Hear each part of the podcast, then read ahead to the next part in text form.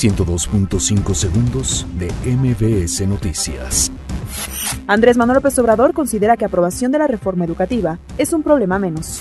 PAN afirma que la nueva reforma educativa permite venta de plazas magisteriales.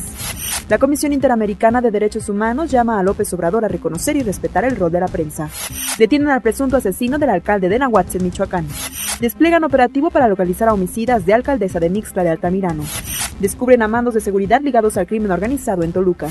Joe Biden anuncia candidatura demócrata para elecciones presidenciales en Estados Unidos. Atacan sede de partido político Vox a tres días de elecciones presidenciales en España. Científicos revelan fotografías de la cara oculta de la Luna. 102.5 segundos de MBS Noticias.